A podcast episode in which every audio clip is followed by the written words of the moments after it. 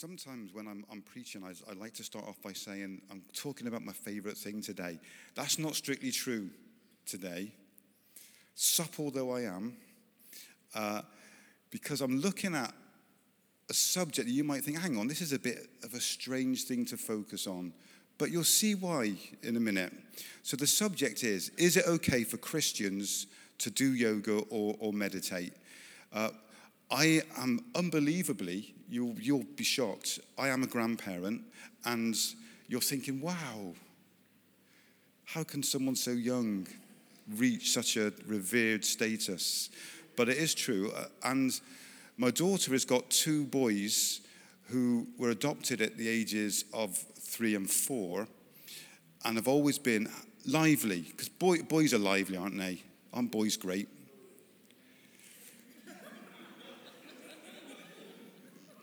I was going to say so less problematic than girls, but it's different problems, isn't it?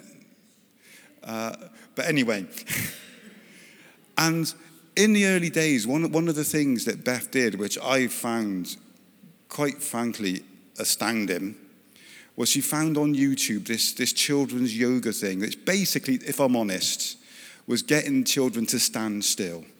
That was the basic gist. It was to get two boys to stand still and then to stand still in a number of different positions to enable mum to get about 15 minutes time to be able to get dressed. That, that was basically the goal. The goal was to get two boys to stand still, stop doing stuff, stop pulling things off the wall, stop. And it kind of worked, but I got the impression that it wasn't actually the full picture of what yoga was. So when I was going to do this, I thought, I'll mention it as an illustration, but I'm not going to draw a conclusion from that particular item.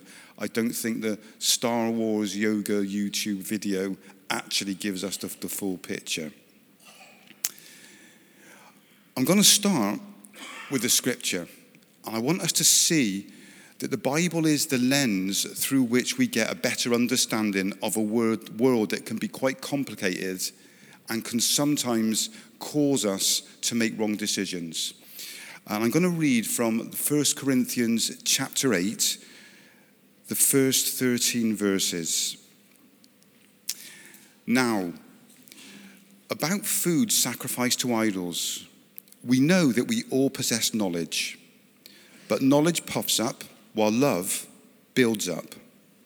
Those who think they know something do not yet know as they ought to know but whoever loves God is known by God. So then, about eating food sacrificed to idols, we know that an idol is nothing at all in the world and that there is no God but one.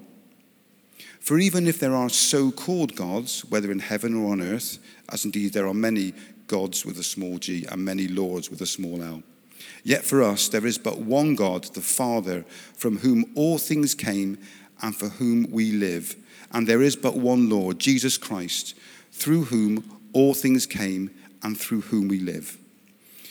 But not everyone possesses this knowledge. Some people are still so accustomed to idols that when they eat sacrificial food, they think of it as having been sacrificed to a god. And since their conscience is weak, it is defiled. But food does not bring us near to God. We are no worse if we do not eat, and no better if we do. Be careful, however, that the exercise of your rights does not become a stumbling block to the weak. For if someone with a weak conscience sees you with all your knowledge eating in an idol's temple, won't that person be emboldened to eat what is sacrificed to idols? So, this weak brother or sister for whom Christ died is destroyed by your knowledge. When you sin against them in this way and wound their weak conscience, you sin against Christ. Therefore, if what I eat causes my brother or sister to fall into sin, I will never eat meat again, so that I will not cause them to fall. I bet you're all thinking, I can see the direct link between yoga, YouTube, and this picture, can't you? No. I, I would, if you can, I'd be a little bit worried. This picture is a picture of a first century marketplace. And in a lot of cities in the Roman Empire, as well as a Jewish community with a really strong understanding that there is one God. They really knew there is only one God. He made heaven and earth. All the other so called gods are false. As well as that community, in each city or each urban area, there would have been a wider population who didn't have that same understanding, who were used to a world in which there were a multitude of different gods to cover different situations, to cover different places. Some of them would have worshipped one, some would have worshipped another. So there would have been a lot of different views. And in the marketplace, because there were temples in each of the different towns and cities, there would be stores where meat was sold because a part of most temple rituals involved making sacrifices. So when the meat was sacrificed, it would then be passed out to the market to be sold. I don't know if they sold it cheap. I don't know, depending on which temple it came from. I don't, I don't know. Uh, but it was being sold. So people would go and, and buy the meat. Now, the argument Paul is using here is we know that there's only one God. Therefore, it doesn't really matter if you eat a bit of this meat that's been sacrificed to an idol because it's not a real God that's been sacrificed, it's just a statue. It's got no real power. However, for someone who has that knowledge and understanding to then go out and boldly buy that bit of meat, not caring where it's come from, because in their heart they know it can't do me any harm because I serve the risen Savior. I serve the one God. So this is going to have no impact on me at all. Does that in front of someone else who maybe is just on the point of coming to know Christ. Or maybe they're just a brand new Christian and in their minds, they still see this array of different gods. And in their minds, they understand them to have some kind of power and influence. And so they're encouraged to do stuff not out of faith, but out of assumption and presumption that actually there's no significance, there's no importance to these things. I can do what I want because I don't need to be wise, I don't need to be mindful. I can go my own way and make my own decisions according to what I want to do. There are lots of things in life that are neutral. They don't really, Going for a walk in the sunshine is a kind of a neutral thing, isn't it? It's not going to do you any harm. It's not good, it's not bad, but it's not going to do you any harm. There are some things in life that are overtly wrong. We know that the Bible gives us specific commandments and tells us. I, I won't use the, the extremes, I'll use the more common ones. We know that lying is wrong. To tell a lie is wrong. It's never a right thing, it's never a good thing.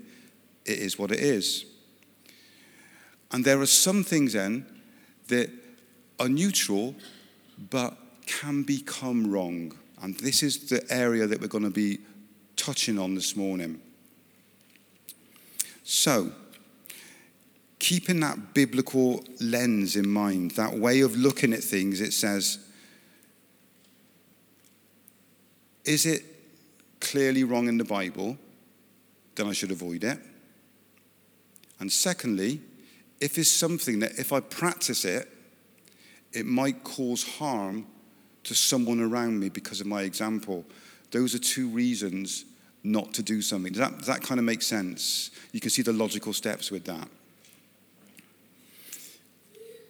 So, so far, the answer to the question, is it okay for Christians to do yoga or meditate? You can see we're veering towards the no, aren't we? just to, I, I like to be logical and, and clear.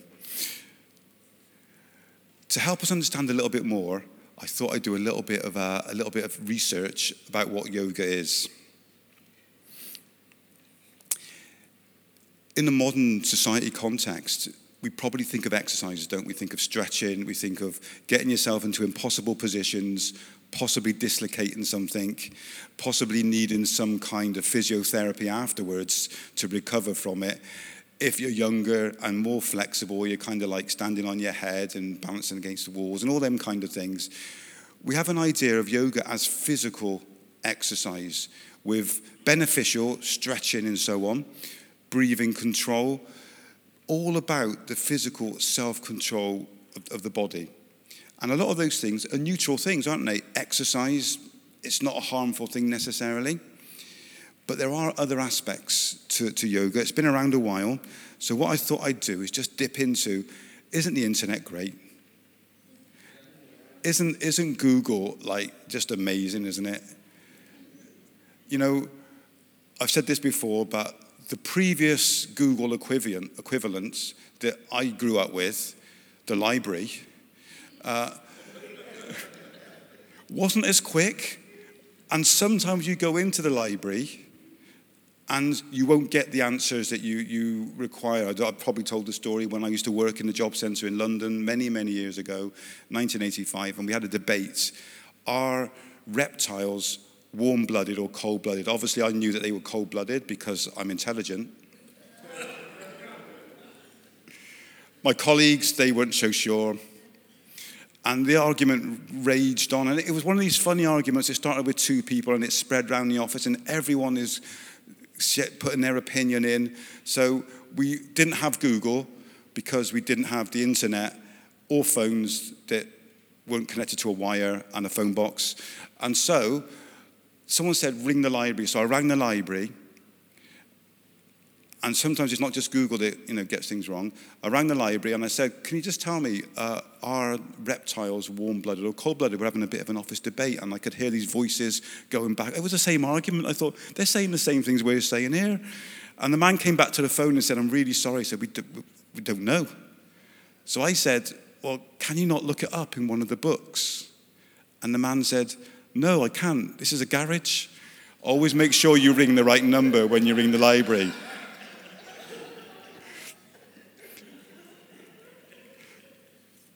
So, anyway, I didn't go to the library, I went to Google. And uh, these are some things, first of all, from some websites, local websites. Uh, the first one is Sue Watson. These aren't famous people, by the way, but just so you know that I didn't just make up this stuff, it is all proper, legitimate information. Uh, for me, yoga and mindfulness offer simple techniques and exercises for connecting the mind to the body. It can he- help people to cope with stresses and strains of everyday life and can totally revitalize the body and mind. Yoga is for all ages and abilities, providing a, calm, a calming and soothing influence and helping to develop and improve powers of concentration and sense of relaxation and well being. That, that's Sue. She's a yoga teacher, so obviously she's not independent in her opinions about yoga. This is Gabby Burns, who teaches at the, at the Yoga Rooms Wirral. Again, you know, just so you know, it's all, it's all local. My belief, what, what I embody and teach earnestly, is to teach that we must find our own truth. The teachings of yoga are tools to guide us on our unique journey, and I see it as imperative that we become our own teachers as honestly as we can Self inquiry is of utmost importance, and the yoga practices aid the depth of our ability to endlessly question with compassionate acceptance and without judgment or attachment to the answers we find. For yoga, for me, has become the art of observation, a method to release us from the madness of the mind. So you're getting a picture here, aren't you, that yoga isn't just an exercise. There's a lot more to it according to the people that teach it and encourage us to want to do it.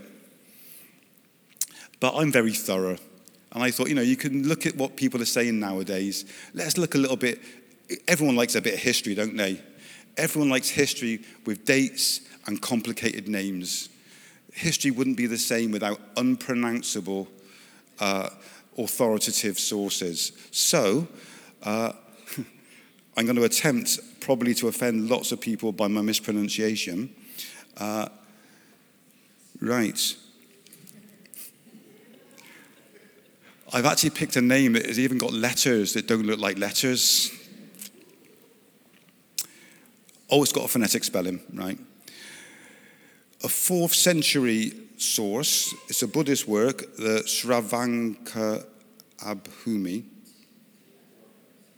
I think I'm close. Yoga is fourfold faith, aspiration, perseverance, and means.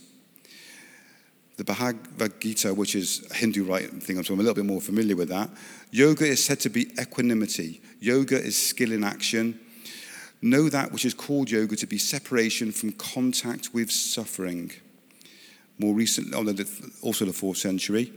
Pleasure and suffering arise as a result of the drawing together of our sense organs. When that does not happen because the mind is in the self, there is no pleasure or suffering for one who is embodied. That is yoga.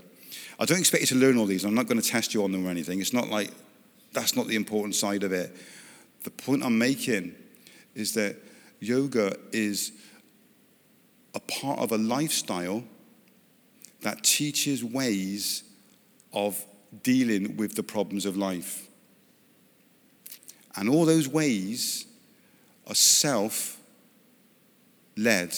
There's no room for God and no room for the rule of Christ in that lifestyle. So, the reason I'm giving you that insight into it is that sometimes nowadays it's presented just as exercise. Do it and relax, do it and get calm in your mind. Do it and find a peaceful way of dealing with your stresses and strains and so on. But we need to understand that it comes from a background where there's much more to it than just exercise. So we need to be a little bit wise in whether we decide to do things like that ourselves, and certainly if we would encourage other people to do the same things. Is that, is that logical again so far? Interestingly, and I can thank Pastor Greg for this, he actually added to my sources. Not only have I gone internet, but he actually messaged me from his paper, The Times. He put that in my, my paper in brackets, The Times. Uh, there was a survey that's just been completed, and apparently it's the first one of its kind. And they found, let me get the right percentages, uh, they interviewed 1,232 regular meditators and I'll come back to why we're moving on to meditation in a minute. Uh, and they found that, oh, where is it? One in four of the people who practice these types of meditation actually, rather than becoming calmer and more at peace, became more anxious and more stressed. Now, that's something I'd never heard of before. I'd always made the assumption that these things calm you down the breathing exercises, the stretching, leading into meditation you kind of have this picture, don't you, of people very serene and very calm with their legs crossed on a mat in the sunshine next to a pool, that kind of thing. And you always imagine they're a lot, but actually, we need to say it doesn't always do what it says on the tin. That's my introduction to, uh, to, to yoga. I was, I did say to Leslie, uh, should I demonstrate stuff? And she said no, because we don't know how many doctors are going to be there. It's scattered Sunday morning. You would need medical assistance afterwards, so possibly traction. So uh, best not do that. So I'm not doing it. Uh, just as well for many reasons. So, yoga does include simple physical exercises, but also has that significant spiritual aspect to it as well which leads on to this concept of meditation. So, the first part of the question should Christians do yoga? I would say, in my opinion, that the answer is probably no. There are other stretching exercises you can do if you need to stretch, but it's something that we would look at ourselves and look at the context and look at where we're doing it. A yoga class in a local sports centre is very different from a yoga class at the Buddhist centre in, in Oxton. So you have to use wisdom. But the, the two things to think of are one, the spiritual effect on me doing it, two, the spiritual effect on other people who might know that I do it and then be emboldened to do the same things themselves. Because if I go to my local leisure center and do an exercise class that is based around yoga and someone else sees me do it and thinks, oh, Pastor Nick's doing yoga, I'll go and do yoga, and the nearest place to me to do it is the Buddhist Retreat Center. I'll go and do it there. So you can see it again, just using logic. It's important to think of ourselves, but using that passage from Corinthians to think of the impact upon others as well if we do something. Meditation. I always want to sing a little song when I say meditation, but then I realize I'm thinking of record breakers do you remember that, Roy Castle? And it's actually the song is actually dedication, not meditation. So it's not helpful at all. Do you remember the song now? Right, leave that one with you, okay? Because it's a nice little tune to have in your head. So if, you if your mind's drifting off a little bit, then you know, maybe you want to sing that song in your head. Meditation. The practice of yoga ties very, very much in with, with meditation because the physical exercise is all about bringing your body under control to enable you to focus your mind. So the breathing exercises that you do and so on, it's getting your pulse rate down. It's all about getting a focus. However, the meditation that we are encouraged incredibly strongly to practice as a part of our normal lifestyle is very, very different from that.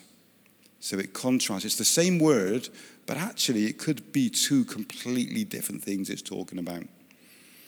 On the one hand, meditation is emptying your mind of worries, concerns, and everything, and distancing yourself from what's going on so that you can get a kind of a neutrality. That's the one hand. On the other hand, meditation is not about emptying, but about focusing and connecting. So rather than disconnecting and switching off, it's about connecting and being incredibly, fully, and magnificently switched on to God.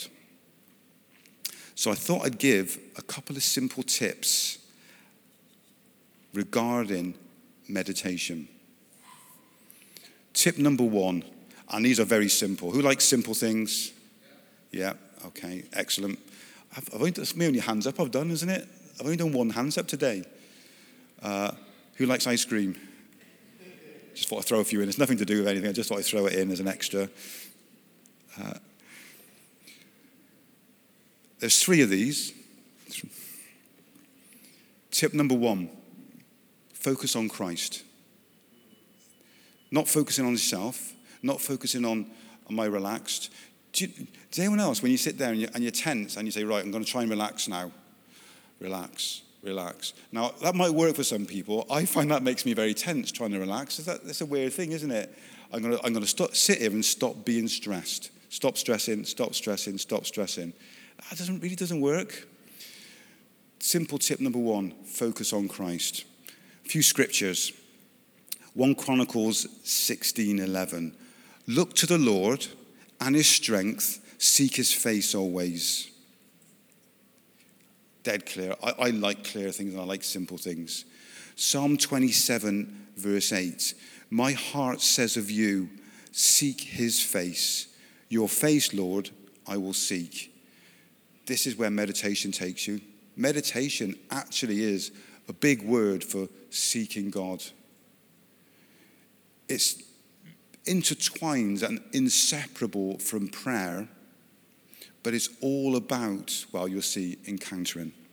Psalm 105, verse 4 Look to the Lord and his strength, seek his face always, which is identical to the other one, which means that I've cut and pasted the wrong quote into one of those. So your task this week is to look up those two Bible verses and see which one of them isn't look to the Lord in his strength, seek his face always. Okay, so I'll check with you all afterwards, just remembering who you all are, and I'll make sure you've done that homework before next week. Tip number two. Yeah, that was a deliberate error. I should have said that first, shouldn't I? Would have looked much better. Tip number two experience his presence. Romans 15:13. May the God of hope fill you with all joy and peace as you trust in him, so that you may overflow with hope by the power of the Holy Spirit. This is a general rule of life, but it's also an actual experience that God has for us. He expects us to be able through connecting with Him to be filled with joy and peace, to overflow with hope. Not because of our circumstances, because often our circumstances will not be joyful. Sometimes we will be in situations where it, it leads us more towards despair than hope. So, what God says is, Seek my face and let me overflow you with hope. Come into my presence. Seeking God sometimes seems complicated, but often is very, very simple. I have a spare room. It's not really a spare room. I like to call it my office. Leslie likes to call it the junk room. A different perception of the same reality. And I've got loads of stuff scattered around on shelves in, in places where I know where it all is until I need to find it, and then it's not there. But there's a space on the floor, and I have a mat. I was going to bring it like a visual aid, but I thought that's a bit silly. You don't, you're intelligent people. You don't need visual aids, do you? So I, I unroll the mat, and I kneel on the mat, and I pray. And normally speaking, at some point in that time of prayer, I'm saying something like, God, please touch me with your Holy Spirit. Holy Spirit, encourage me. Help me to understand what's happening here. I don't, I don't know what to do next. Or I've got a decision to make. Lord, there are two choices here. I need you to show me the way. And more and more often, putting aside all those things, Lord, I just need you to do something in me today. I don't even know what. Just do in me what you know that I need. That's simple, isn't it? You, you've, you've experienced the depths of my spirituality there. That's as deep as I get. I'm simple. But when you know what you need, all you need to do then is ask. There's no, there's no complicated process to go to. Seek the Lord seek his strength. It's as simple as that. And that is how you seek the Lord. So, 1 Corinthians 6:19. Do you not know that your bodies are temples of the Holy Spirit who is in you, whom you have received from God? You are not your own. I stopped it there. I like the next bit, but I've stopped it there, otherwise I would have gone on all day. The idea that you are a temple of the Holy Spirit, that God in his amazing wisdom, has planned to be in. God has planned to meet with you. It's God's will that you encounter him. This is what he's made us for. Jude 120. But you, dear friends, by building yourselves up in your most holy faith and praying in the Holy Spirit, I've picked these scriptures out because they speak of experiencing and encountering God. And that's where meditation takes you. Yes, you will hear from God. Yes, you might have understanding of something you didn't understand before. But whatever happens, when you meditate on the Lord, you encounter and experience the living God which is the difference between religion and relationship. And it's there for you every day, 24 hours a day. Whenever you have the need, whenever you have a, a situation or not, that awaits you because it's God's will for you. All of God's plan was to draw people into relationship with Him. This is the open door for us. Focus on Christ. Experience God. Learn His word and speak it out. Favorite scripture, I won't sing it. Psalm 119, verse 11 I have hidden your words in my heart that I might not sin against you. I actually had to read that. I don't know why, because I think I've sang it for about 30 years to children, but that's because it's so important and so true. Acts 4:29, strange one, but I, now Lord, consider their threats and enable your servants to speak your word with great boldness. Do you remember the account when the apostles were being persecuted? And their reaction to threats to stop speaking out the word of God was to pray that God would give them boldness to speak more. You have to have it in, though, to be able to give it out. If you've got a dry sponge, Doesn't matter how hard you squeeze it, you're not going to be able to wash your face with the water on that sponge because it's dry. If the sponge is wet and full of water, when you squeeze it, it'll go down your sleeve as well as going on your face. So, what you've got in is what comes out when you get squeezed. If God's word is learned and in you, when you get squeezed, God's word comes out. That, that makes sense. Simple, isn't it? Recently, I've had all kinds of stuff going on. Not particularly difficult, some good, some bad, as, as life often is. And God helped me to experience Him more by putting scriptures and saying, These are the, what, This is the one you need to be learning and speaking with me through. Back to the little picture of me in my room, the little picture, the big picture of me in my room, kneeling down on my little mat. And sometimes you just need to speak out the word of God. So when you're meditating, to help you in your focus upon Christ and to help you experience God in that moment there and then, sometimes knowing the word of God is the way that God wants you to communicate with Him. He gives you His word, puts it in your heart, stirs you up with it, you learn it, and then you speak it back to Him. And it kind of connects, helps connection. Psalm 27, the first four verses, is how God has prompted me. And this is a, per- I'm not saying you all need to learn this, obviously. This was how God um, prompted me and got me to connect with Him freshly. The Lord is my light and my salvation. Whom shall I fear? The Lord is the stronghold of my life. Of whom shall I be afraid? If the wicked advance against me to devour me, it is my enemies and my foes who will stumble and fall. Though an enemy besiege me, I will not be afraid. The war break out against me, I will remain confident.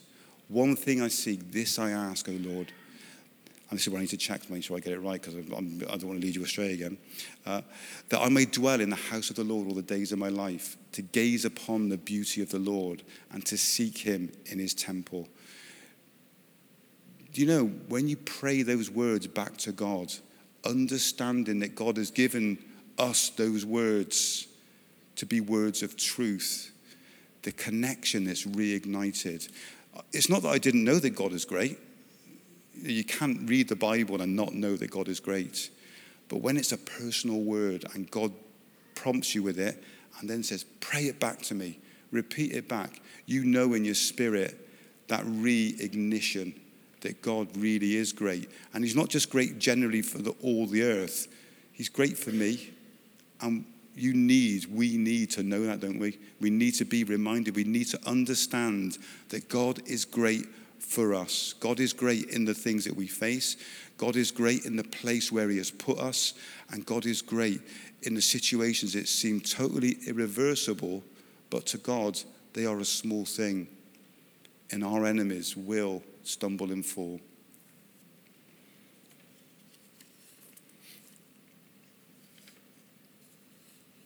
Focus on Christ. Expect to encounter and experience God and communicate with Him, learn and speak out His word. Because what is in us will be squeezed out of us when the time is right. Meditation needs time. We need to be deliberate. We need to plan it. We need to say, Lord, I'm setting aside this time for you. That's, that's a question of our prioritizing and timetabling. A lot of the time, when Jesus encountered people in the way that I'm describing, he broke into their day. Luke chapter 5. This is the final scripture story I'm going to touch on. One day, as Jesus was standing by the lake of Gennesaret, the people were crowding around him and listening to the word of God. He sought the water's edge two boats left there by the fishermen who were washing their nets he got into one of the boats, the one belonging to Simon, and asked him to put out a little from shore. Then he sat down and taught the people from the boat. When he had finished speaking, he said to Simon, Put out into deep water and let down the nets for a catch. Simon answered, Master, we've worked hard all night and haven't caught anything. but because you say so, I will let down the nets. When they had done so, they caught such a large number of fish that their nets began to break. So they signaled their partners in the other boats to come and help them, and they came and filled both boats so full that they began to sink. When Simon Peter saw this, he fell at Jesus' knees and said, Go away from me, Lord. I am a sinful man. For he and all his companions were astonished at the catch of fish they had taken, and so were James and John, the sons of Zebedee, Simon's partners. Then Jesus said to Simon, Don't be afraid. From now on, you will fish for people. So they pulled their boats up on shore, left everything, and followed him. Towards the end of that same chapter, it's noted that Jesus often withdrew to lonely places to pray. The reason I mention the story and I mention that is that this gives us a picture of how God wants to break into our lives. We don't decide when it happens. Peter had no idea, I guess, that Jesus was going to turn up on the lakeside. But he remained kind of connected. He stayed there. Something was happening in his heart. He heard, he listened, and he stayed there. Then Jesus came closer to him and challenged him. He said, Now I'm going to use your boat. Peter said, Okay. He stayed there. Then, when the ministry to all the people had finished, Jesus said, Go out I'm pushing you a little bit further now, Peter. Throw your net over the side again. I'm going to ask you to do something that in your logic makes no sense. I'm going to ask you to take a step of faith. I'm going to ask you and challenge you to go beyond the norm. And Peter says, Okay, Lord, because you say so, even though it makes no sense, even though we know that it's not going to work, because you say so, I'm going to do it. And so Peter does it.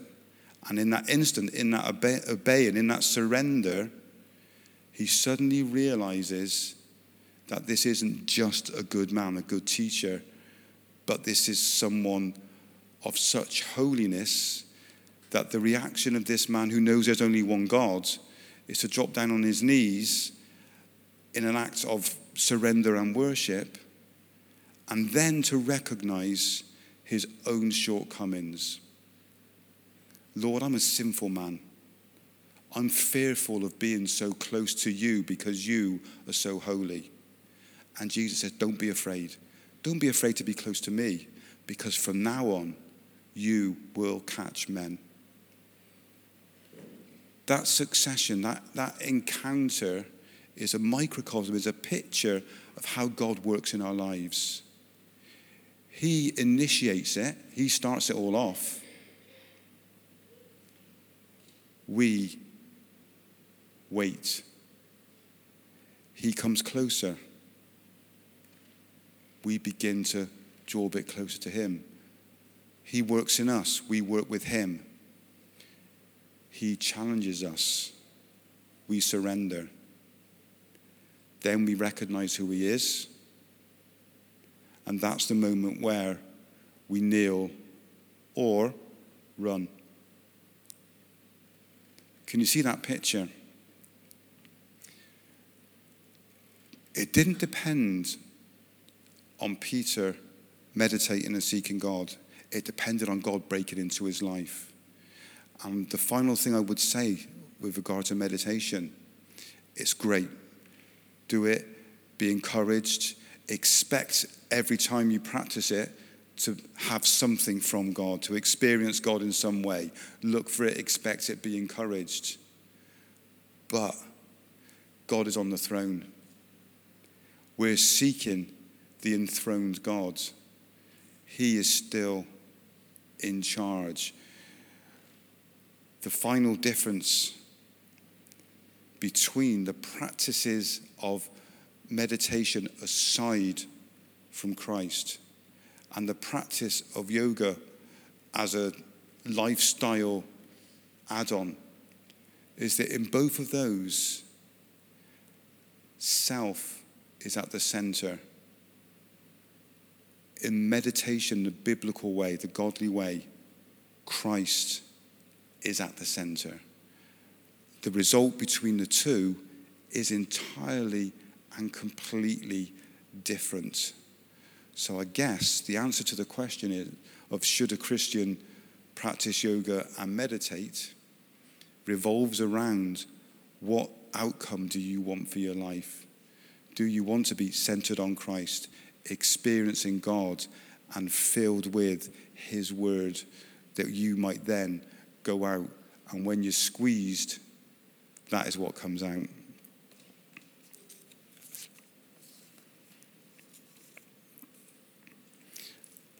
I think I've got time for one more little story just to finish with.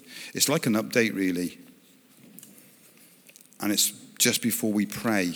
And it is really a, a hope and encouragement.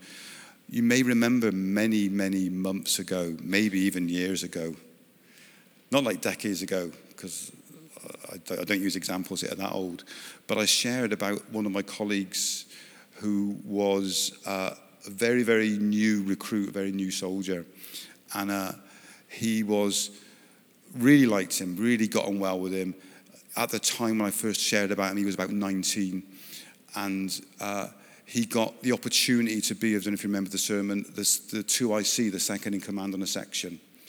And the sermon was all about the difference in responsibility between just being there, but actually having a role. And I used it to illustrate the difference between somebody who comes to church and somebody who is a disciple of Jesus and has therefore more responsibility for their actions and for what they do. And uh, this gentleman in question, Andy, I've, he has given me his permission. I said, I'm going to use pictures of you and everything. I'm not really, don't, don't worry. Uh, but we were on a training course away. He's now, uh, since I shared about him, he's gained his promotion. He's now a Lance Corporal, so he's a fire team leader uh, in an infantry section. So he and myself, we were going down to Pirbright to do a training course about four weeks ago. It's a sick, in an army van, it takes six hours to drive to, to Pirbright because you have a special machine that doesn't let you go above 60 miles an hour. When I say let you go, it beeps and then you get a warning. I wasn't driving, so I, mean, I wasn't bothered. But so it took us a long time. And on the way back, we'd done the course. We were really tired. It was it was mind-numbing course. And God opened up opportunities, and I've not had any conversations with Andy for ages. And so I was able to share my testimony of how I came to Christ. And this never happened before. It's a new experience for me. And that led on to a conversation about God and the devil and how I said, well, a lot of people misunderstand and think that God and the devil are equal. And actually, God is the one sole authority. God is the creator of heaven and earth. The devil is just a created being. And so we're talking about this, and the conversation's going backwards and forwards, and it kind of finished. And then going back to Google, he was Googling, he was checking what I said on Google.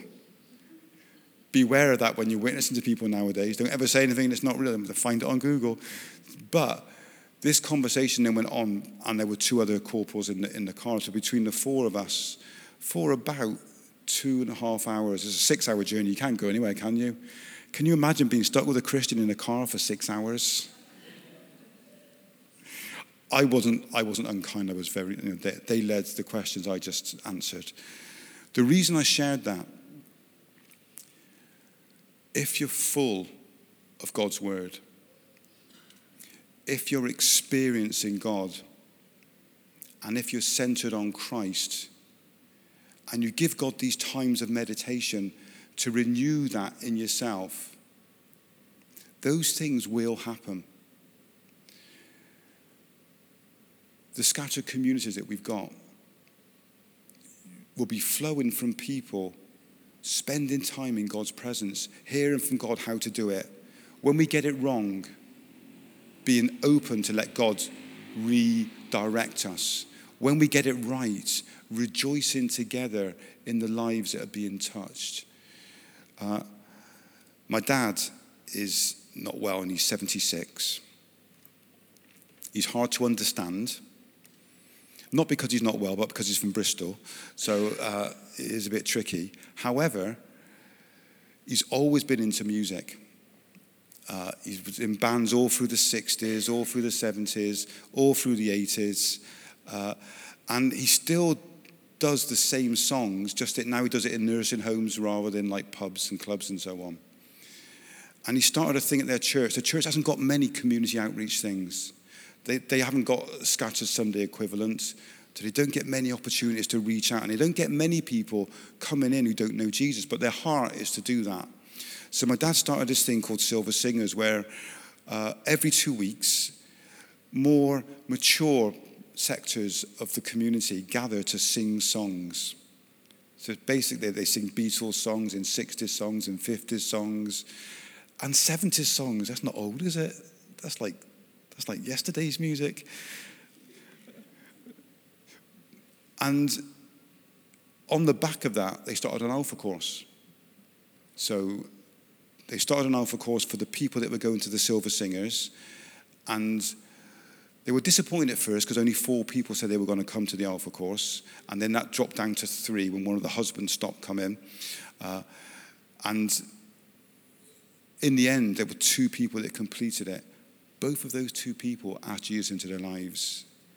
Now, the reason I mention that, my dad is 76, not always clear to speak, not always in the best of health, but God has worked through him very limited resources. I would say age is that we know no barrier. You're never too old and you're never too young. But I really want to encourage all of us. We need to be continually reconnecting with God to discover how He wants to work through us, how He wants to include us in His mission now because we've been doing it and we know and we've done it before and we've witnessed many times and we've encouraged other people and we are praying for those who are reaching out. So we're all part of it all. But God always has a bit more for us, a bit further for us to go, a bit more that we can do, a bit more that He can fill us with. So be encouraged because that's the final thing. It's not really one of the points, but it's the final thing. Meditation is about more, more of Him in us for his glory.